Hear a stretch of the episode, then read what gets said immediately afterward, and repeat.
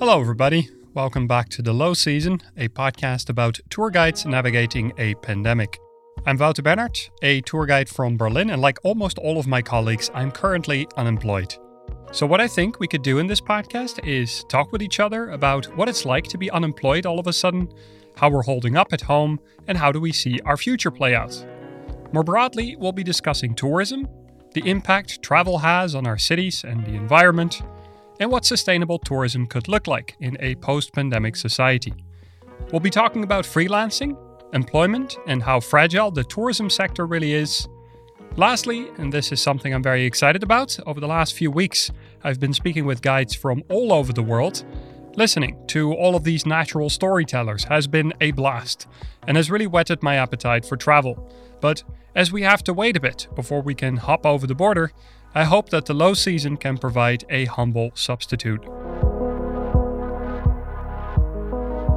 My first guest to kick things off is Anna Kreynin from Jerusalem. People all expect something to happen. Like, I, I don't think that there is one person that is coming to Israel and kind of thinks, oh, it's a nice, peaceful uh, place. Uh, nothing should go, go wrong. At the time we spoke, Israel was suffering from a heat wave it's the right time to have uh, 31 degrees outside. Anna was originally born in Latvia. Oh, wow. Um, yeah, we're going that far. But grew up in Israel in a small place called Ashkelon. It's really nice. Not a lot of things are happening. It's famous for a nice beach and the oldest uh, pet cemetery in the world, I think. Now, there is some swearing in this episode, so hide your kids. Without further ado, here is Anna Kreynin. Yeah, I like uh, what I'd like to talk to you a little bit about is guiding, of course, our profession, um, and maybe also very specifically uh, about Jerusalem. And maybe to start things off, you could why why do people go to Jerusalem? What are the main sites, and, and what are sort of the main topics you talk about when you're you're a guide there? Wow, listen, man, that this is so depending on on who's the person and uh, you have thirty seconds. Oh shit. Um, one thing that I've noticed that when people come to Jerusalem, uh, they have a certain set of expectations.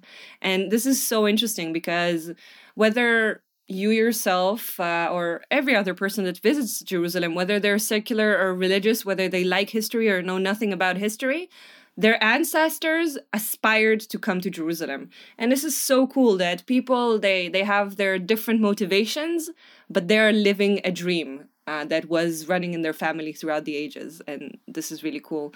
Uh, but yeah i guess most people uh, especially coming for the first time will want to see uh, the big three religions in jerusalem and um, mostly the old city. But i hope that me and my fellow tour guides are trying to open their minds to the fact that jerusalem is not just an ancient city it's not just the holy city it is pulsating with life and an amazing food culture and uh, one of the most vibrant art scenes that uh, there are in Israel. So, yeah, I hope that gradually people will start um, noticing that as well, and not just uh, one square kilometer of um, of old walls. Yeah, because it it is a little bit like I've never been to Israel before, but when I think about hip and trendy, I think about Tel Aviv. When I think about Jerusalem, I think about the old stuff. Uh, well, listen, Tel Aviv has nothing other than that. So, you know, give them, give them the hip and the trendy. um, it's very cute, you know. Um, Jerusalem was actually the, the cultural center of Israel up until uh, about 20 years ago. Um, best clubs were in Jerusalem. Best music scene was in Jerusalem. Best cocaine apparently was in Jerusalem. I was ten, so I don't know. Uh, but uh, but things have changed, and now Tel Aviv is this unofficial um, cultural and uh, fun capital of Israel. But uh, we're getting there. Why is that, by the way? Why why did that change? So unfortunately, this is this is a political issue because Jerusalem was very very heavily stricken by uh, during terror waves. Buses were exploding every day. Uh, police uh, the police maintained uh, well sort of social distancing, you know, to to lower the amount of casualties. And uh, yeah, this pretty much uh, killed the fun in Jerusalem. I had this amazing opportunity to work with um, with a restaurant owner. She opened the, the restaurant at the beginning of uh, a big terror wave that we had in the early 2000s and the only reason her restaurant still exists is because that was the only restaurant that was open during that time and this is the place where the foreigner foreigner reporters would come and drink after after their very difficult days of reporting from Jerusalem. I, I also I also heard that uh, you, you wrote to me, which I found very interesting, that as many guides in Jerusalem or many guides in Israel, we don't we don't just guide in the city. We guide all over the country. This is for me coming from Berlin. This is very strange. Of course, I do my daily trips to Potsdam or maybe somewhere in the vicinity, but traveling through Germany, no, you get your special guide for Munich or for another place. How how is that different in Israel? Well, a size. Listen, when you travel to Potsdam, how long does it take you? Uh, an hour.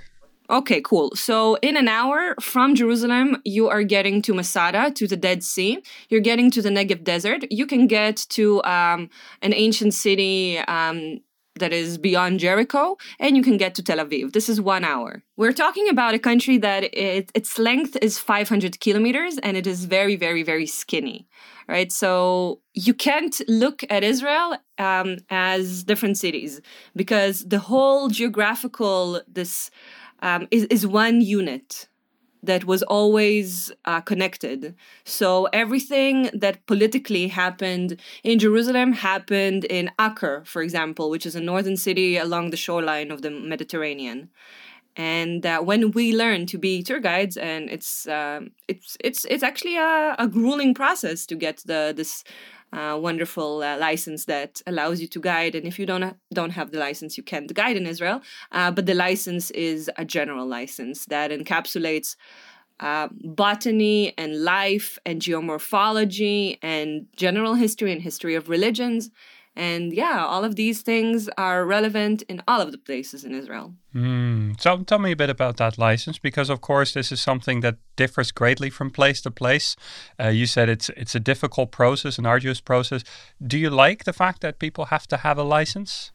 Well, listen, I'm kind of biased, yeah, because I spent more than two years trying to get this license, and uh, um, yeah, but on one side, yes, it's it's great.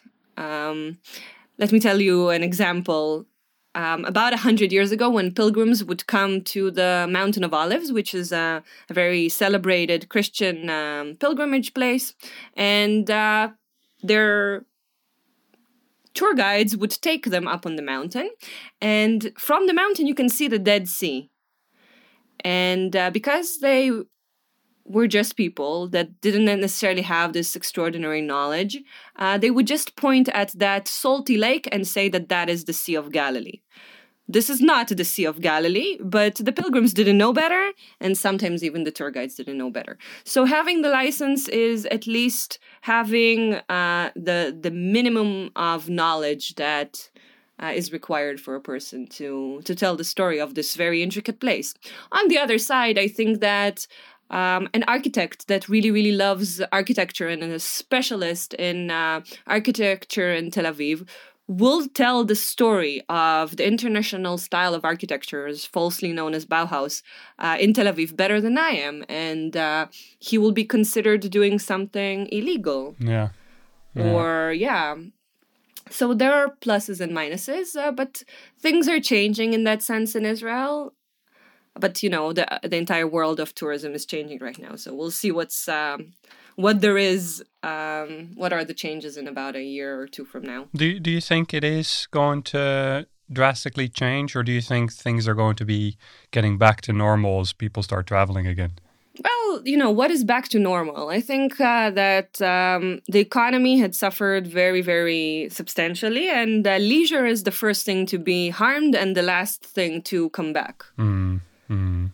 Um, so if people don't have a lot of money, obviously their traveling will be changed accordingly. And uh, you know, we are all interdependent, and this is fascinating to see. You know, um, there is this tendency, um, maybe not in Europe, but uh, in the Middle East and in other places, to think of us as units. You know, a, a country, a country, a country. But if you open your borders and another country has uh, people still uh, that carry the disease um, you will have a second wave. And so I think this will be one of the most um, influential aspects to how and if tourism will go back to itself. because the entire world needs to heal, you know before borders can open. How how do you guide? How do you get your work? Do you mo mostly work for one single company? Do you have your own business? Um, are you employed somewhere? Like what what is your main apparatus? Well, yes to all actually. Um, the thing is that uh, to be a tour guide in Israel, most companies, more most agents will uh, pay you independently, so you have to freelance. So almost every tour guide in Israel has a freelance uh, business. Uh, but you know it's fun to be employed because somebody else pays your pension and uh, you know social security. So I'm also uh, employed as a guide through a company. Sorry, um, but but but Anna, I have to I have to stop you for a second because I now hear something that I almost never hear a guide say. You actually are employed by, by as a some guide. as a guide. That is yeah, that is kind yeah. of exceptional. Um, yeah, um, not a lot of companies uh, offer this option for guides, but um, I think it's actually a bit. Um, yeah, it allows some companies to to save money because when you're employed and then they pay for your social security and stuff like that, and they pay you directly a bit less. So maybe in a sense, this is uh, actually saving some money for them. Mm, okay. What would you? What would your preferred way of working be? Um, actually, the mix, uh, the mix of the two. Yeah. So getting some social security through employment, but also having the, the freedom of freelance. Strategy, man, strategy. I know, I know. We have to be like somebody told me at some point that being freelancer is not all just like happy butterflies and freedom and unicorns. It's also really like you have to be um, in ch- in charge of your own schedule and really be able to do it. You know, it's not for everybody to to be freelance. Uh, yeah, definitely. You need to be a responsible grown up. Man, what? I I I, th- I think so a little bit. I think a little bit. Um, yeah. How have you been? How have you been dealing so far with the fact that you you can't work? Have you been trying to do all kinds of cool projects, or have you sort of been sitting at home a little bit? Uh, well, we were all sitting at home quite a bit um, in the past couple of um, months. Um, projects, yeah, I'm writing uh, for a travel blog that's called um, the Israel uh, Holiday. Uh, other than that, I did this uh, irresponsible thing, and just at the beginning of this period, I bought myself uh, an iPad because I'm an artist, and I switched to digital painting. So this is taking a lot of my time, and it's super super fun. And yeah, also I'm I'm kind of um, looking for employment right now because, with all due respect to my love for tour guiding, and I really am super in love with this with this job but uh, yeah it's not very plausible for the next months at least one of the, one of the things that that fascinates me and i will speak to some other guides from jerusalem and tel aviv and I, I like I find that in Berlin we talk about quite difficult topics, right? I mean, we talk about the 20th century, which has been, yeah, horrible uh, with horrible events uh, happening there. But what I find fascinating about Israel is that there's still a lot of turbulence inside of the country as you're there. So, as a as a tour guide uh, with people visiting, how how do you sort of weave that into your tour? Well, the thing is that people all expect something to happen. Like, I, I don't think that there is one person that is coming to Israel and kind of thinks, oh, it's a nice, peaceful uh, place. Uh, nothing should go, go wrong. So it's actually tackling the subject from the other side. You know, uh, we get so much bad press that kind of shows us as a, a war stricken area. And this is not actually the case. So I think that um, it's not like people expect something good and then I have to bring them the bad news that not everything is good. It's actually the other way around. I'm I'm thinking more like, for example, there there is places in in Israel that you can't go to, or as a tourist. Um, as a tourist, um, maybe maybe Gaza Strip is something that you you can go, but it's just a longer process to get the paperwork. Sure. Um, other than that, well, you know, every like you can't go into military bases, but that is obvious. um, crossing into Palestine is not a problem; it's actually easy. Israelis that have only an Israeli passport, uh, they can't do it. Um, they need a special authorization. But luckily for tour guides, uh, we are allowed to cross over to um, certain areas of the of the West Bank. So yeah, I, have heard that. Why why is that? How is it that you you get that uh, opportunity to do so? Because we're awesome. Come on. Um, why? Um, a, I think um, when you experience a process with a group, like if you spend a week with the group and then you just uh, ship them off to to for a day in Palestine, it's it's kind of I think um, harming the experience. Um, other than that, why would I don't know what the government was thinking when they did it, but the thing is that Bethlehem and Jericho are very, very, very like f- celebrated touristic destinations, and uh, yeah, it's uh, it's safe. So maybe that is uh, part of that. Like when you are with the group, uh, no, no harm will come to you. I guess. Yeah, no, it's it, it that, that could be. I'm just thinking like as a, as an Israeli with a, just with an Israeli passport, you can't go in there into Bethlehem, maybe now they started allowing uh, visitations for Israelis with just one passport to visit around Christmas because it's cool. Yeah, it started being like something cool. Jericho, I think it's still like you still need like to go through a very grueling process with the army before you can go to Jericho. For example, I can't go to Ramallah, um, which is a lot of it's, it's like a very fun city. I can't go to Nablus, and they have the best knafe in in Israel, so in Palestine. So I'm very sad about that. But maybe these things are changing as well. Now, when people come to visit again, what what is it that you like to to show them? What's it like that you like to tell them? One of the things you already said was to sort of um, beat out the stereotypes a little bit, to challenge them on their their their ideas of what they thought before that trip. What is it that you'd like to show them about Israel or Jerusalem specifically?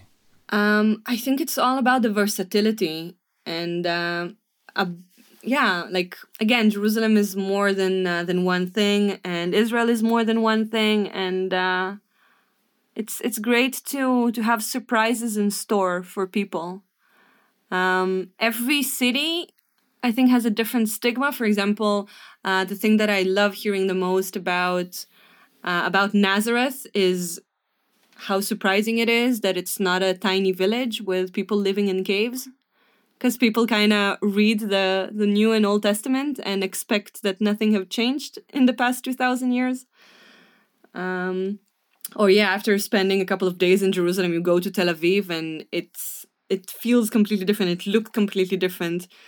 Um, yeah, so it's just the, the matter of um, of versatility and how versatile such a small place as Israel can be. Like again, we're talking about a, a country that its width is like eighty kilometers. It is tiny and like half of it is desert so if we still have like 8 million people that live mostly on the outskirts of the desert and you guys don't have a problem with the desert so yeah do you do tours there as well yes um of course what is fun about the deserts oh which one? Because every desert is completely different. No, all the deserts are the same, Anna. No, no, come on. This is said like a person that lives in a green country without hills. Um, yeah, wow. Okay, so uh, the the Judean desert, which is the desert that starts uh, east to Jerusalem, is this completely unique desert that is uh, it's unique in the sense that it's unconnected to the Sahara Desert, to this international belt of deserts. Um, and it's uh, it's completely unique because it is the home of the Dead Sea and it's the home of this rift, a geological massive crack that connects um, Syria and Africa. So that has completely unique plants and completely unique wildlife to that. For example, you have the desert that is in the south next to Eilat, and then you have mountains that are re- made out of red compressed sand. You don't have dunes like you imagine in a desert. And then some parts of the Negev desert has these rolling dunes, as people usually imagine the desert. But most of the Negev desert is a rocky desert. And all of these deserts react differently to the change of the seasons. Some become, some mountains become waterfalls at winter. In spring they're completely in bloom. Have you ever imagined a desert that has flowers in it? Mm. So yeah, it's it's completely different. Each one of the deserts, we have five of them, and uh, they're just incredible, incredible. Well, I, I hope I, ha- I will have the chance to to come and visit at, at some point. Um, I, I have never been. I'd love to go at some point and um, explore not just the cities but also the the countryside, like the, the rest of, of Israel. Yeah, I was just uh, writing a blog post yesterday about um, like an ideal itinerary for a person that visits Israel the first time, and um, yeah, a week is just a taste. So when you decide to come, then definitely take that into account. That if you want to see the the less visited sites, then definitely come for more than that that. Or just you know take into account that you are going to become an addict so. Well uh, anna i want to thank you so much for chatting to me for taking the time to, to share your perspectives on tour guiding and how it's going. Maybe we can speak again in the future when when things have settled down a little bit more when we know when people can travel again. Um, when we literally have a livelihood again. I know, I know. Let's let's see when that happens. But for now, um, I just wish you a wonderful rest of your day. Uh, for you too, Wouter. It was pleasure talking to you. Thank you, uh, Anna. Bye bye. That was Anna Kreynin, everybody, from Jerusalem. And boy, did we talk about a lot of things how small Israel really is, and how it doesn't make sense to be a tour guide in just one city.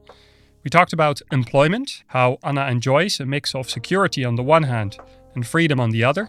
But if you're a little bit like me, the very first thing you're probably doing after this episode is over is having a look at the map of Israel and try to find all of these places that we spoke about today Ashkelon, Jerusalem, Bethlehem, Jericho, the Sea of Galilee, Ramallah, Nablus, the Judean desert, Trying to edit this episode was an absolute nightmare as I was constantly looking things up on Wikipedia from the earliest inhabitants of Jerusalem to what a kanafeh actually is. I have added a bunch of links in the show notes, not in the least to Anna's own projects and websites called Travel Anne. You might also have noticed a bit of an identity change for the low season. The new artwork and designs were made by Scotsman Christopher White, of whom I'm incredibly grateful. You can find more of his work at ccwhite.com. And as always, if you want to get in touch, send me a message at the low season podcast at gmail.com. Music is by Mark Schilders. Georgia Ryungu is making me blush. We'll be back on Wednesday with Jorge from Madrid.